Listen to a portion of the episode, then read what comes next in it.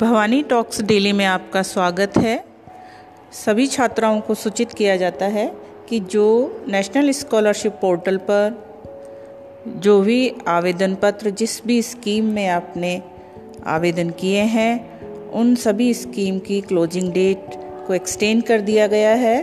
अब ये तारीख पंद्रह बारह दो हज़ार इक्कीस है।